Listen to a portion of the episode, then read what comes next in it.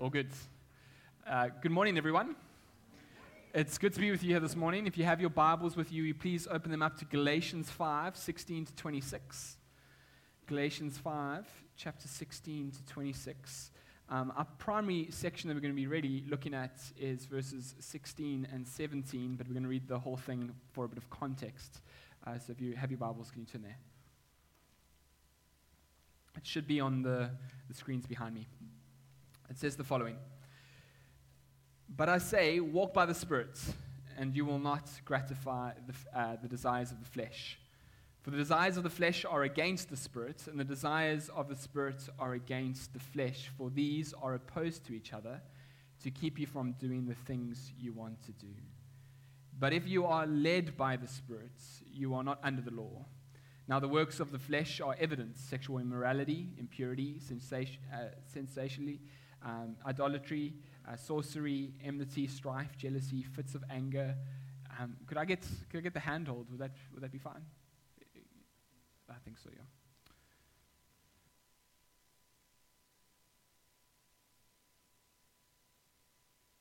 All right, let's try that. Much better. Um, idolatry, uh, sorcery, enmity, strife, jealousy, fits of anger, rivalry, uh, dissensions, uh, divisions, en- envy, drunkenness, orgies, and things like these. I warn you, as I warned you before, that those uh, who do such things will not inherit the kingdom of God. But the fruit of the Spirit is love, joy, peace, patience, kindness, goodness, faithfulness, gentleness, self control. Against such things there is no law. And those who belong to Christ Jesus have crucified the flesh with its passions and desires. If we live by the Spirit, let us keep in step with the Spirit. Let us not become conceited, provoking one another, envying one another. Uh, over the last four weeks, we have been journeying through a series on the Holy Spirit. Um, and in week one, we looked at the fact that the person, the Holy Spirit is a person. He is not a universal uh, force. He's not an energy. He's not a feeling, uh, but he is a person. He has his own mind, his own will, his own emotions. And he's not a second rate person. He's not just a person who comes alongside of you sometimes to give you advice. Nor is he like Google Maps to give you some direction in your life or the thought of the day at the bottom of your diary to help inspire you to live a little better. But rather, the Holy Spirit is divine. He is God Himself. He has been eternally co equal and co divine with the Father and the Son. And so that brings a massive responsibility, but also a massive privilege for us who have the Holy Spirit within us. And then Greg in week two preached on the Holy Spirit's work in salvation. Uh, that the Holy Spirit has played an intricate role in your and my salvation. Without the Holy Spirit, there would have been no regeneration, no illumination within us, that would have allowed us to see Christ as our Savior. And so this means many things for us, but one of the things it does mean is that the Holy Spirit is good. If the Holy Spirit is willing to give you Jesus, then He is good. And we can trust Him and uh, be obedient to Him and long for more of Him. Uh, but then in week three and four, Matt unpacked what we would call the special infillings of the Holy Spirit. And the marks of these, uh, these special infillings, or even the motivation to want and to have these infillings, Matt summarized with three S's um, the sonship, uh, that when we are infilled with these special infillings, there's this greater experience within us of our relationship as a child of God. Um, it also that in sanctification that there's a propelling in our sanctification. There might have been a sin that you were struggling with, but because of the special infilling immediately within you, there's a breaking of that, or there's a propelling in your life of holiness. And, uh, and then lastly, there was that of service. Of there's this empowering for service that we who have this experience have an empowering for service greater than we had before to be able to glorify Christ. But though we are wanting these moments, and though these are uh, incredible moments, and we should desire them. That's why we call them the special infillings of the Holy Spirit.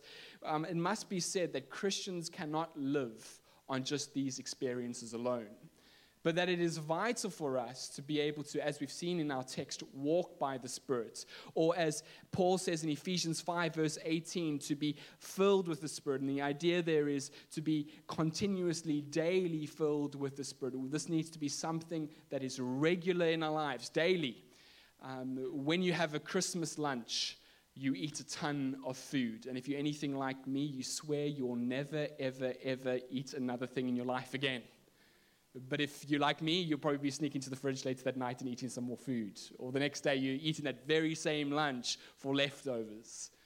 And in the same way, if a Christian wants to be mature, if he wants to be growing, if a Christian wants to be someone who is uh, growing in their relationship with God, they cannot just depend on the special infillings, but they need to have a regular diet of being filled with the Spirit, eating regularly over and over again. And so, Paul says in our text, he says that, that we are to do this by, to walk by the Spirit in Galatians 5, verse 16.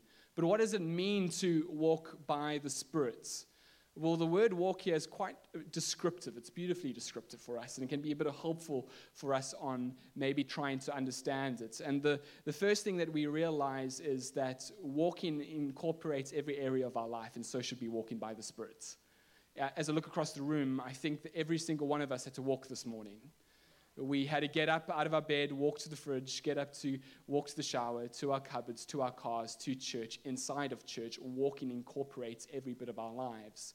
And in the same way, there's this necessity for us as Christians, as we walk by the Spirit, that it needs to incorporate every element, every section of our lives. From the most mundane thing to the most exciting thing, it is to incorporate those things. The Spirit is meant to be involved there. And that's why in Paul in Ephesians 5, verse 18, when he says, Be filled with the Spirit, the word denotes a, a meaning behind it of a complete surrender of every aspect of your life that we come to Christ and we wholly surrender every part of Him uh, and every part of ourselves to Him.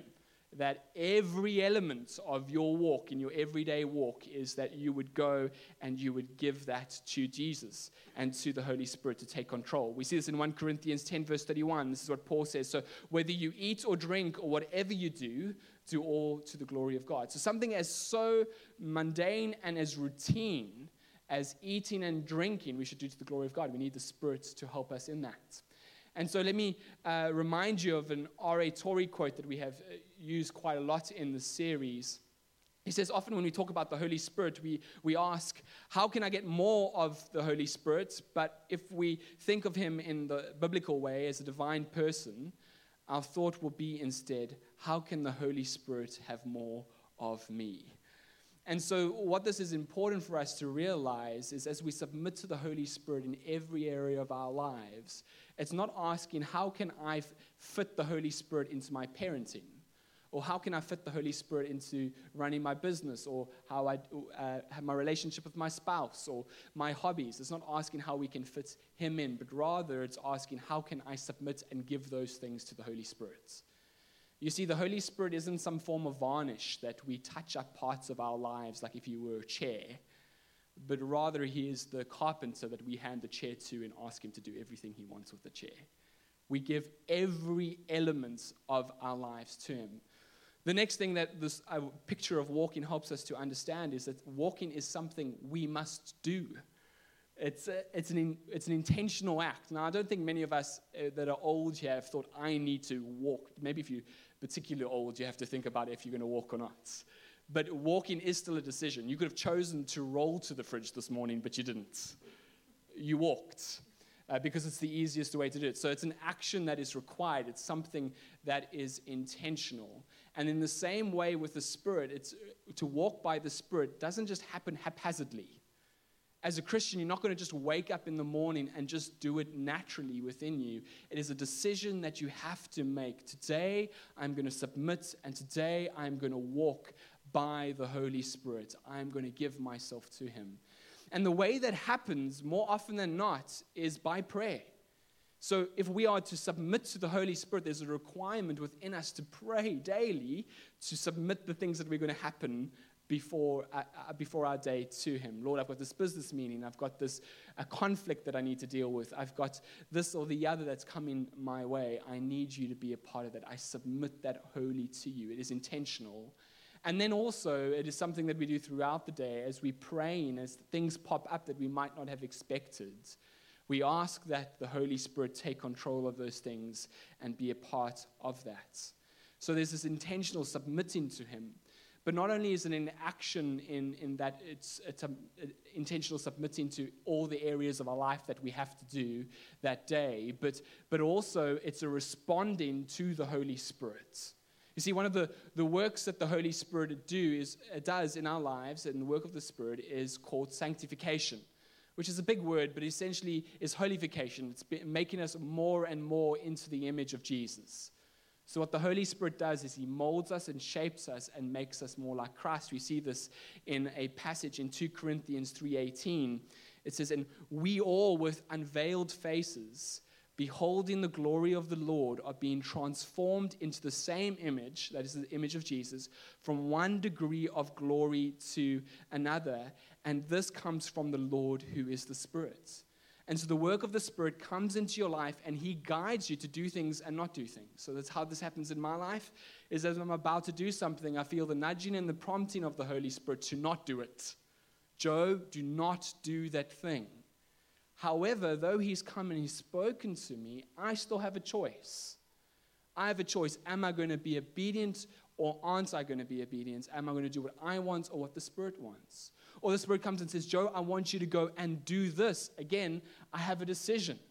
Am I going to be obedient to what He wants, or am I going to be obedient to what I want? And so, walking by the Spirit is being in tune to what He is saying and doing what He has asked us to do. And so, then as we do that, we are molded and shaped more into the image of Christ, depending on whether we choose to be obedient or not. But also, the idea of walking gives us the picture of that it takes time. It takes time. It's, we are not running, this is not a race. Uh, we, this is something that takes time. And uh, uh, walking by the Spirit is, a, is something that we have to learn to do, and it takes time to get there. I, I think, particularly, uh, there are moments in my life where I look over a, uh, and I do a, a check of how well I'm doing. And there, there, seems to be still a sin that I was struggling with, like I had been struggling in the past. And I sometimes go to the Lord, Lord, but why am I still struggling with this sin? Why is this still an issue in my life? It's, it, is, it seems to be like this is something I've been wrestling for so long. Why can't I get this right? And I sometimes feel like the Lord looks at me and goes, Joe, I don't know why it's taking you so long either, buddy. Like, if you could hurry up, that would be great. It just it seems that there's this grind to do it. It takes long. I mean, in that passage in Corinthians, in 2 Corinthians 3.18, it says we are being transformed from one degree of glory to another. It's one degree, and then another degree, and then another. It's not, it's not rapid. It seems to be slow. But there's no silver bullet, but God is continuously working in us through the Spirit to make us get there. And uh, it takes some time there, there also is a, a steady uh, persistence behind it. It's something that we have to persist at doing. We have to walk and we have to walk and we have to walk. Um, and uh, again, it's not a race. If I had to take us this morning, we all had to line up outside on Drake and we had to go for a run. Some of us wouldn't make it up the road. Um, some of us would make it further. If we're heading off to Gonubie, you may make it to Beacon Bay. And others, some of you can run really, really fast. So, but the, the idea is that we actually have, with walking by the Spirit, also have a perseverance with us. There's a, while you might be able to run faster than you can walk, most of us can walk further than we can run. And so there is this steady persistence and perseverance that comes with walking by the Spirit.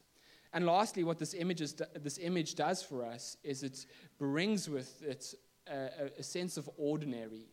There's, there's nothing glamorous about walking by the Spirit daily. This is not the, the special moments, or there, this, is, this is just really, really ordinary stuff.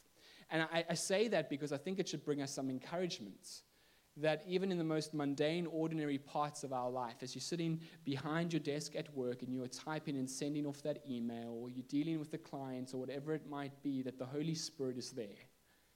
That as you sit at home and, and as you uh, drink that cup of coffee or that cup of tea and nobody else is around, that the Holy Spirit is there with you to lead and to guide you. You can walk by the Spirit in every area of your life. While walking might be ordinary, the, it brings us comfort to know that the Spirit is there in the ordinary. And so we are to walk by the Spirit and be in step with Him. And, and might seem simple as we talk about walking, that this is something easy to do. But I think the reality is, as we've been, for those of you who've been Christian in the room, would know that walking by the Spirit isn't as easy as it might sound. That there is a challenge amongst, uh, a challenge at this task to, to walk by the Spirit. It's, it's difficult. I was reading this week in, in Romans 7, verses 18 and 19. I saw these words again from Paul, where he says, For I know that nothing good dwells in me, that is, my flesh. For I have the desire to do what is right, but not the ability to carry it out. For I do not do the good I want, but the evil I do not want is what I keep doing. So is the conscious, uh, some of us uh, resonate with that. I know I shouldn't do this, but I end up doing it anyway. There's this tension and war within us. The Spirit is telling us to do one thing, but the flesh is telling us to do the other thing, and it's pulling us in different directions. We see that in our text this morning in Galatians 5:17. It says, "For the desires of the flesh are against the Spirit, and the desires of the Spirit are against the flesh. They oppose each other." To keep you from doing the thing that you want to do. They are completely opposed to one another. And one pulls you that way, and the other pulls you that way. And though you know you should not do it, it would still feel so good to do it. Though you know you shouldn't open your mouth and give that person a piece of your mind, oh, but the desire within you would feel so good if you could just give it to them, right? Or you've got that juicy piece of gossip and it's just right there, and you know they will get excited by hearing it, and you will get excited by saying it, but you know you shouldn't. There's this tension within you. One says, do this, and the other says, do that. And uh, there's this war that wages within us between the flesh and that of the spirit. But what do we mean by the flesh? Well, when we talk about the flesh in Scripture, particularly here in the Galatians passages, they're not referring to the physical body but rather what we are talking about is the flesh is referred to as our very nature, our inner being, the thing that makes us who we are. The, the very inner being of who we are is against the spirits. This is why when Paul, uh, Mark came up a little earlier and says, Those who follow false religions never sway from it. Yeah, because they're following the flesh. And that's what they're going for. They don't have the spirit within them to lead them in another direction. And so we have this flesh within us that leads us uh, in one way that is opposed to that of, this, of, of the spirit. And, it, and the flesh, the, our inner being, this ugliness, manifests itself, uh, R.T. Kendall says, in three different ways. And the first way that the flesh manifests itself is in self centeredness. Uh, Self centeredness uh, looks like it can result in us ugliness, it can create in us mean heartedness, and probably the ultimate un- outcome of self centeredness is that, it, and the worst place it can go is it can create within us a difference to people's plight and suffering around us. We just don't simply care about the suffering that they are going through. E- essentially, it is that of pride. Uh, that's what it is. And uh, may I say that every single one of us, maybe not you, the 8 o'clock, the 10 and the 6, every single one of them uh, suffer, suffer with, um, with pride. And, and, and it's just a human thing. We all suffer with it. And, and C.S. Lewis says that we can know that we struggle with pride is if someone comes up to us and says that we are prideful and we're hurt by it. And if we get angry and want to defend ourselves and say that they're wrong, he says, Yeah, that's because your pride is hurt. Or he says you head off to a dinner party and you're there and you've, you, you're meeting a bunch of strangers, and there seems to be this one person who is taking the center of attention and telling all these grand stories, and everyone is listening, and that seems to annoy you. If it annoys you, he says it's because your pride wants to be the center of attention. Isn't that challenging? And so pride is something that we, the, the flesh seems to show and rear its ugly head in. And, uh, and in the words of Frank Sinatra, it's I did it my way. Um, and uh, that's what the flesh wants to do. It wants to do it, it its way. The second way in which the flesh shows its ugly head is that in worldly pleasures. And this is taking good things that God has given us and turning them into bad things. Taking them and using them in ways in, in which God didn't necessarily design them for. And, and that's what we keep on doing. And examples of this would be we're going to be talking about food a lot today, it seems, but that of food. Food is good. It's a gift from God. It's, it's, a, it's a human need. We need to have food. And God has given us taste buds to enjoy food. And He's given people creativity to make these most wonderful dishes and recipes so that we can enjoy them and eat them. And that's good.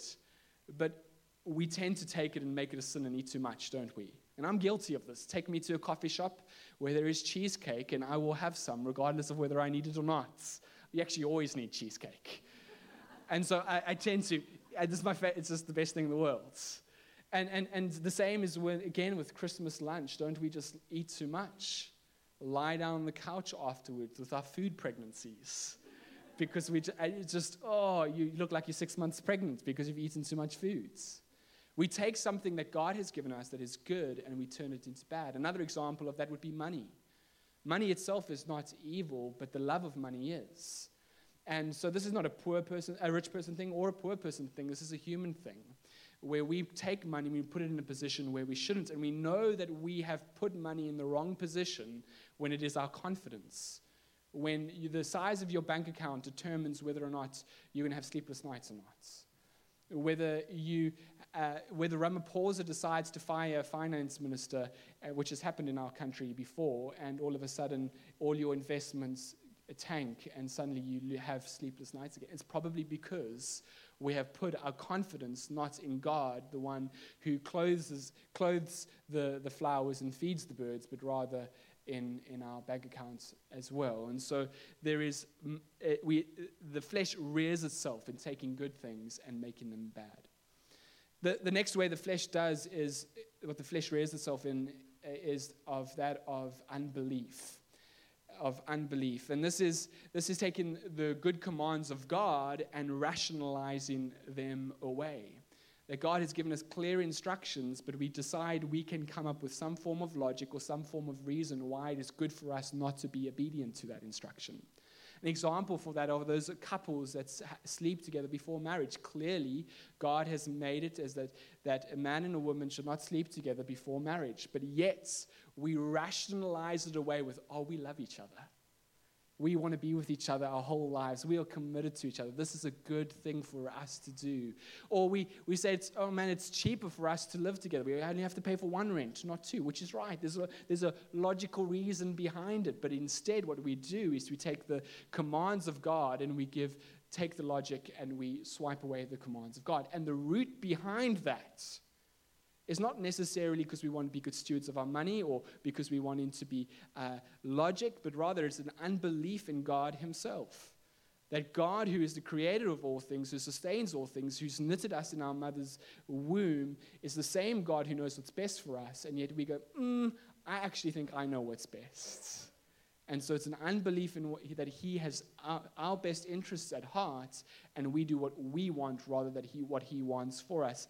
There's this unbelief within us. And, and so there's this necessity for us to have a faith to trust Him.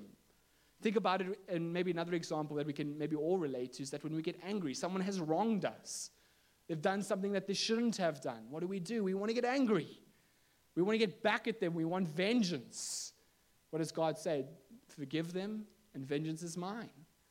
But logic says, no, you need to get them back. Logic says tit for tat. Logic says if you don't get them back, they're not going to learn their lesson. And you want to be a nice person and hope, hope them learn a lesson. But God, it requires faith to trust in God and, and his, his command to say, Forgive them, let go of the bitterness, and I will get them back. I, vengeance is mine, says the Lord, and to trust that He will deal with it it in His hands. And so this is, this is the flesh that rears its, uh, rears its ugly head within us, and something that we have to continually struggle with, that is constantly pulling us away in one direction. But thank God the Spirit is strong within us too and creates a lot of feelings within us. And the, so those of you who have been walking by the Spirit for a long time will notice that there are some good feelings and good desires within you. You have, you have become more and more godly as you have lived by the Spirit in your lives. So, if, as we've seen in our, in our text this morning, that if the, if the flesh pulls us one way and the Spirit is pulling us other way, they're opposed to each other, I feel what happens as well is the Spirit produces in us the opposite things. And what I mean by that is if the, the flesh produces us self centeredness, then the Spirit produces within us self effacing, uh, makes us self effacing. The Spirit Himself is self effacing. The Spirit Himself is not about Him uh, about making Himself gl- uh, glorious and great. He, he comes alongside us to make Jesus and the Father great. He points us toward Christ. He makes much of Him. He, he is always pointing us there, not necessarily pointing to Himself. And the same will happen to the Christian who is walking by the Spirit. You will not become about yourself. You'll become about loving the Lord your God with all your heart, soul, mind, and strength and loving your neighbor as yourself. Those will be attributes and a characteristic in you. You'll love up and love in to others in the church and love out to those out there. You'll care about other people. That will be something that is made and uh, uh, within you by the Spirit, that you will love your neighbors by yourself. As, you, as yourself. And may I, may I just point out there that there's some who teach that in order to love your neighbors as you love yourself, you need to go on a 10 week course on how to love yourself. And that is not what Jesus is saying here at all. Uh, remember, the flesh is uh, self centered. Naturally, we love ourselves really, really well. And actually, what Jesus is saying is if you could love others as much as you love yourself, you'll be fulfilling the law. It's quite remarkable, actually. You'll be doing exactly what God wants you to be doing in, in the way you treat others. So, love others as you love yourself. The, the next thing that the, uh, the Spirit does within us is that He makes the good things that God has given us and helps us to use them well.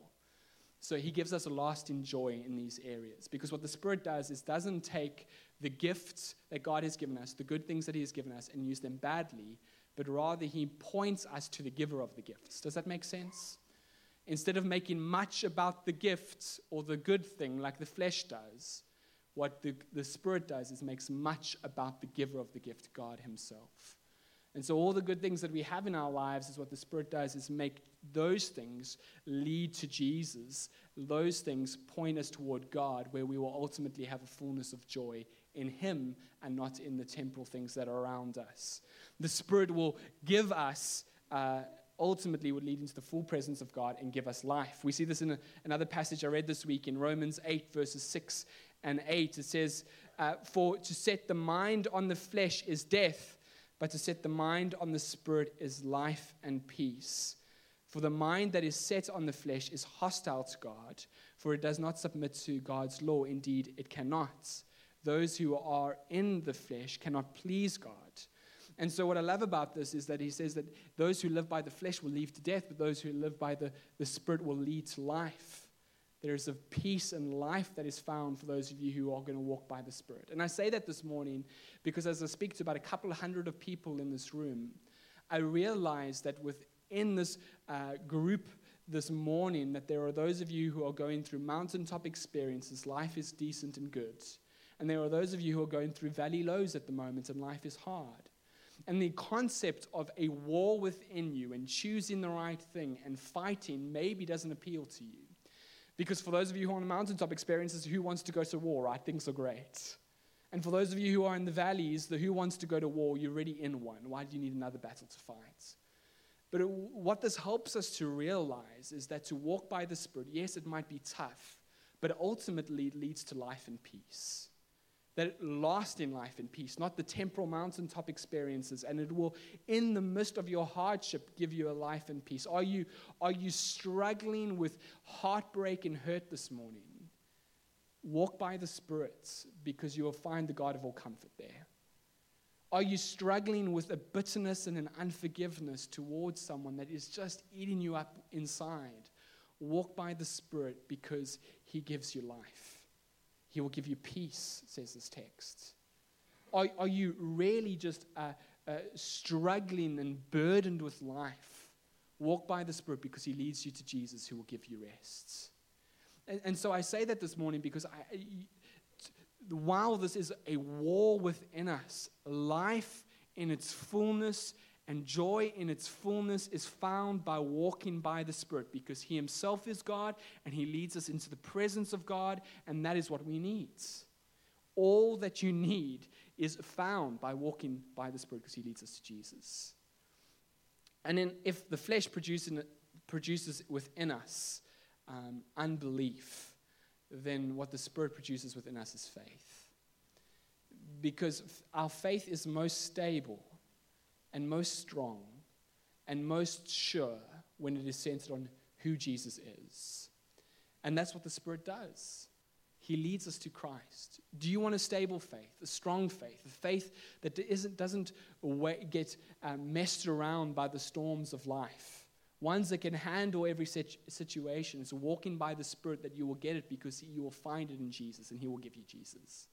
But not only will He give you a sure, strong faith, but He will also give you a bold faith, a faith to go where He sends you.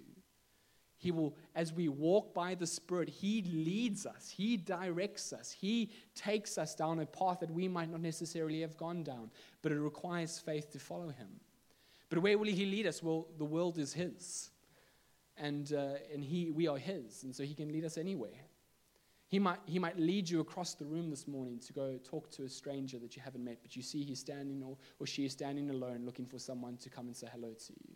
I know that takes courage. You need the Spirit to help you do that. It might be across the road to go speak to a neighbor that you know who doesn't know Jesus. It might be across the country to go on a mission trip or into Lesotho in October. It might be that God might be moving you across the globe to go partner with Him in mission somewhere else. But God can lead you anywhere, and He will give you the faith to be able to do so if you would walk by the Spirit. He will lead you there too.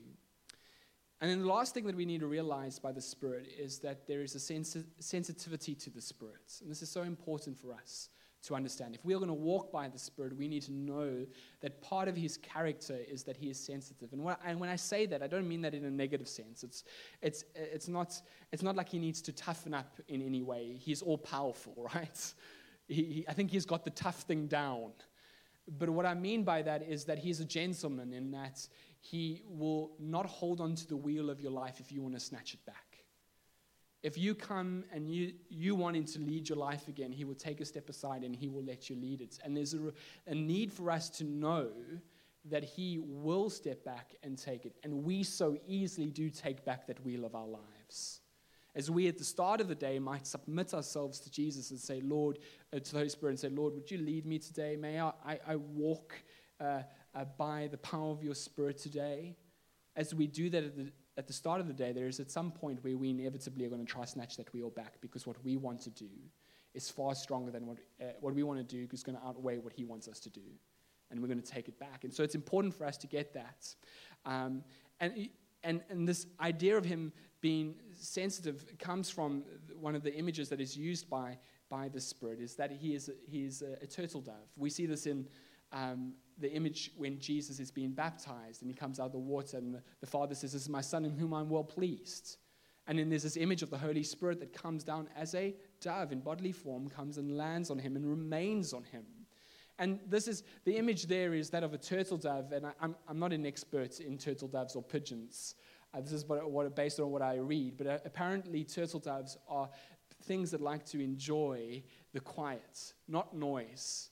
When there's a bunch of noise, they flatter away, which is opposite to a pigeon, at least the pigeons where I drive. Because as I try drive and they just stay in the road and I feel like I want to ride them over. or I want to at the very least. And, and so the, the pigeon, uh, the pigeon is, is there and, and is amongst the noise and the busyness of life where, the, where, the, where, where turtle dove likes the peace and quiet. And also something that's different between a pigeon and, and a turtle dove is a pigeon will have multiple mates, but the, the turtle dove has one. It's faithful. And so that's important for us to realize as well, is that the Holy Spirit is faithful to us. And so what does it mean then that the Holy Spirit is sensitive to the noise around us? Well, look, let's look at Ephesians 4, verses 30 and 32. It some light on this for us it says this Do not grieve the Holy Spirit of God, by whom you were sealed for the day of redemption. Let all bitterness and wrath and anger and clamor and slander be put away from you, along with malice. Be kind to one another, tender hearted, forgiving one another, as God in Christ forgave you. And you, as you can imagine, as you get bitter and angry and there's fighting, whether it's out loud against your spouse or a colleague or the person who's driving badly in traffic, or whether it's just within you, there can be a bunch of noise that can create a noise in a sense where the Spirit takes a step back from the wheel of our lives and lets us take control again. But the opposite seems to be in the text that actually, when we love one another, when we are kind to one another, tenderhearted, forgiving one another as Christ has forgiven us, that the Spirit keeps his hands upon the wheel. And I can only imagine in my life how often on the day that those emotions range from bitterness and anger and frustration and annoyance, where I am taking back the wheel. And so there's this need for us in, when we sin, when we mess up, when we disobedient to the Lord, when we get angry, hold unforgiveness in our hearts and bitterness, that there is a need for us to be sensitive to the fact that the Spirit has probably taken his hand off the wheel of our lives and we need to submit to him again. And the way we do this is that we need to realize that he's missing. And, and I, what, I, I feel like this takes, can take in a moment, in my experience, this can happen in the moment as I'm getting cross and annoyed. I can feel the conviction of the Spirit saying, Cheers, buddy, I'm out of here.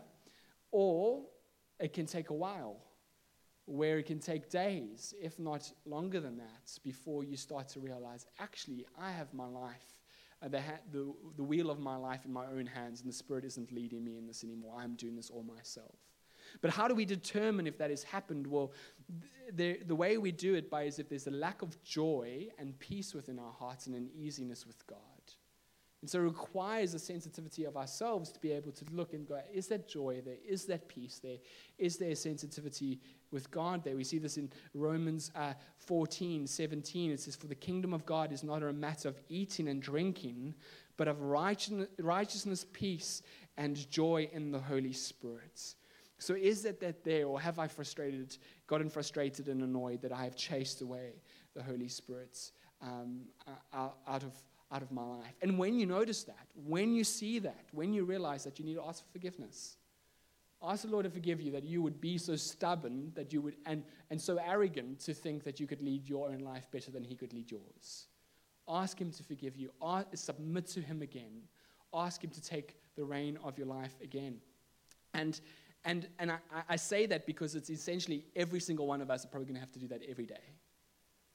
Daily, we are stubborn. The flesh is still very strong within us. And daily, we're going to have to say, Lord, forgive me.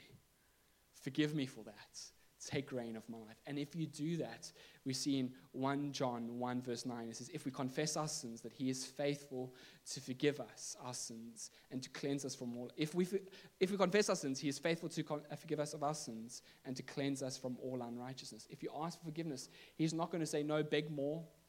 He's not going to force your hand or, No, no, you need to prove yourself over time. He will come again and he will lead you and guide you as you get to walk by the step of the Spirit. And, and I want to warn us here as well to not go and try uh, look under every nook and cranny in our hearts. The danger is that we can become so fearful of there being so much sin within us that we want to look under every nook and cranny so that we can find that sin. And while introspection is good, too much introspection can be bad as well, where it creates within us a doubt of our sonship and daughtership of God. It can create within us a legalism which is dangerous but rather just rest in the fact that, um, that uh, God, sorry, what we see in verse 19 of our text, in, in chapter 19, it says that the work of the flesh is evidence.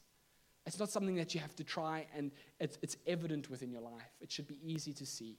Don't look too hard for it. Ask the Spirit to show you it. He will. That's part of His work as, as He sanctifies us. If you ask Him, show me where my sin is, He will do so and then repent of it and move on. And let Him guide you and lead you in that. Rest in the blood of Christ that you are right with Him, that you enter into His presence not based on your performance, but based on what Jesus has done, and, and live by that. And this will be incredibly difficult to do, but may I remind you that it leads to life, that it leads to life and peace. And so, striving to live by the Spirit, to walk in step with Him, is something that we all need to do daily. And if we would do so, we'll find life and peace. Let us pray. Father, I thank you so much that um, you have not left us here alone. That, Lord Jesus, that you, would, that you would send your Holy Spirit to come and dwell within us. And so we pray, Lord, that you would help us as a church to be sensitive to your Spirit, that we had eyes to see uh, you moving and to be a part of it. And Lord, that we would uh,